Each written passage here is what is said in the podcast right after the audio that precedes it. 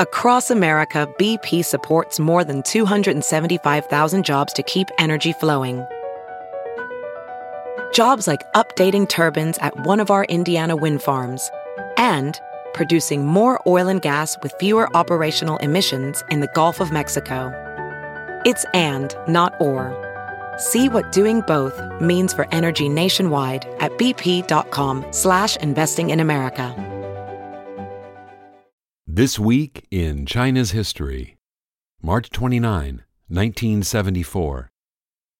Terracotta Warriors, an archaeological find for the ages. Written by James Carter. Published in SupChina. Read for you by John D. Van Fleet. In mid March 1974, a group of farmers near Xi'an were digging a well.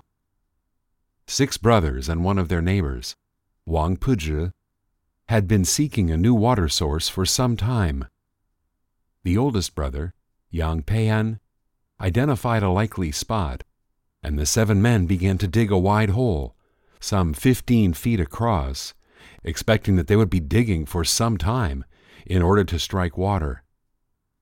They wouldn't find any water, but soon their digging revealed what can, without exaggeration, be considered one of the most important and impressive archaeological discoveries of all time.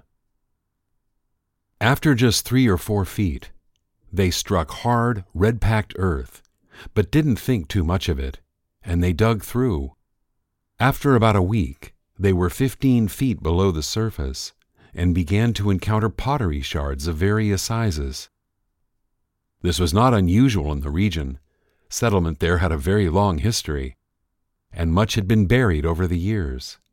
And anyway, they were looking for water, not pottery.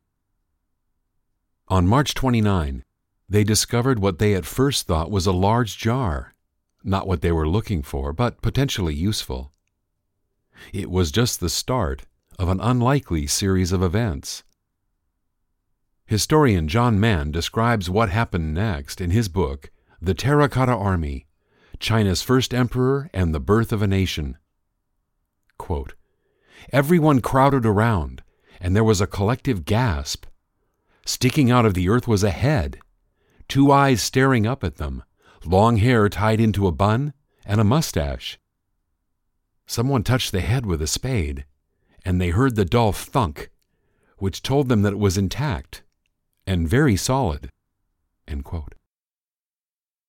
The Yang brothers' conclusion quote, completely useless, like all their other finds, and also bad luck because it came from underneath the ground, where the dead dwelled.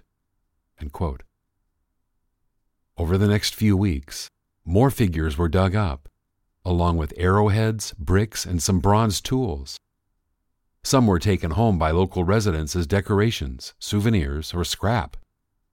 It would be another month before reports of the discoveries reached the ears of Zhao Kangmin, a museum director in nearby Lintong.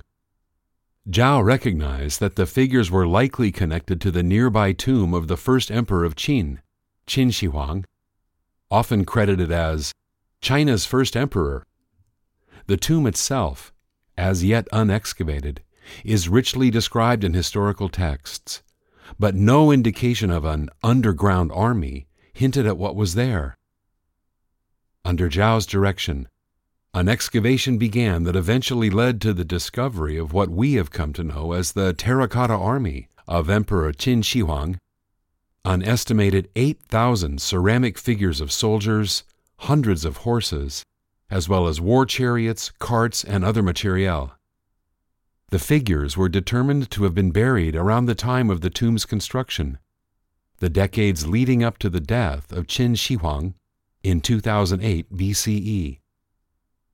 The site has been listed as a UNESCO World Heritage Site since 1987, and many millions of people have been to see it.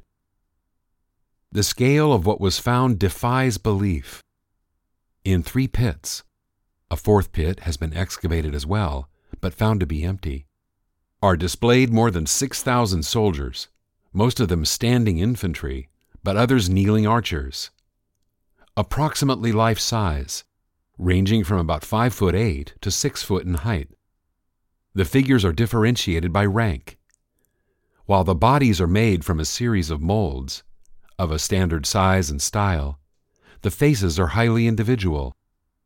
Some theorize that they were sculpted from life, which would mean tourists today are looking at the faces of soldiers who died 2,500 years ago.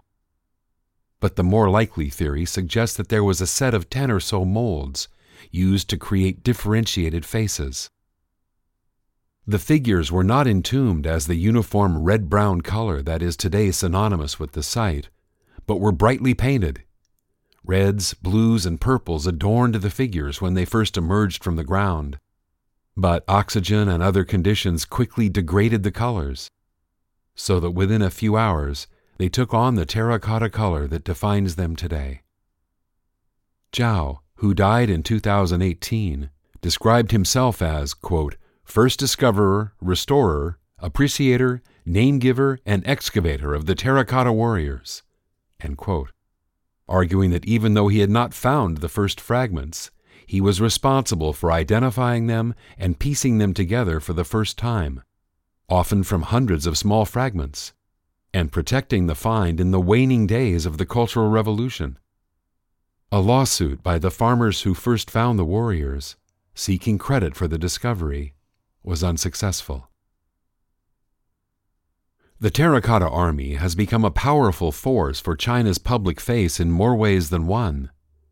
Its status as one of the world's great tourist attractions is indisputable, generating revenue and public interest.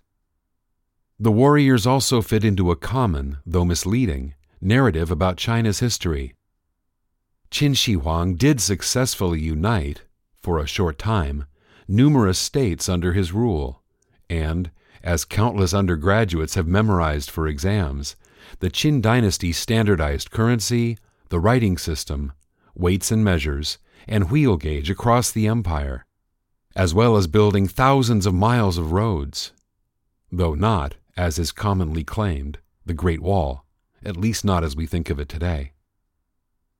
And the title, Huangdi, Emperor, did originate with the first ruler of Qin. But despite these accomplishments, is Qin Shi Huang overrated?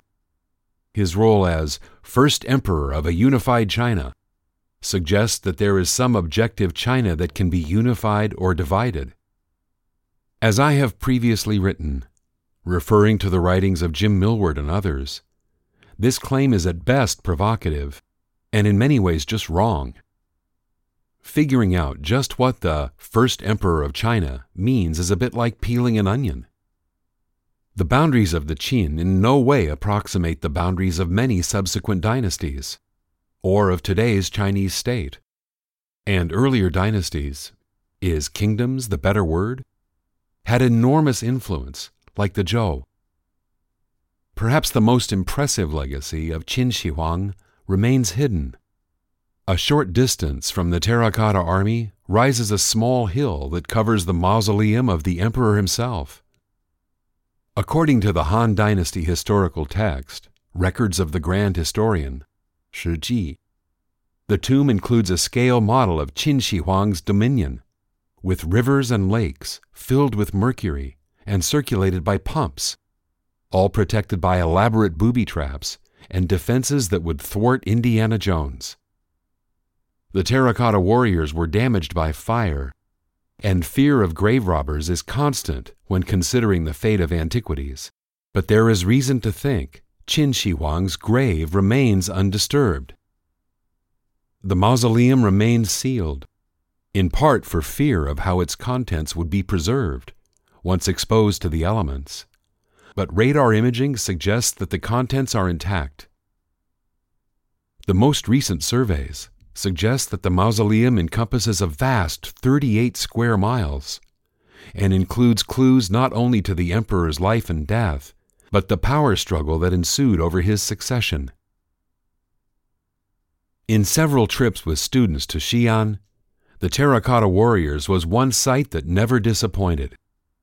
Even smaller exhibitions, such as one recently at Philadelphia's Franklin Institute, where the thumb of one of the warriors on display was stolen, never fail to attract fascination and encourage questions. Even if Qin Shi Huang's legacy is both complex and oversimplified.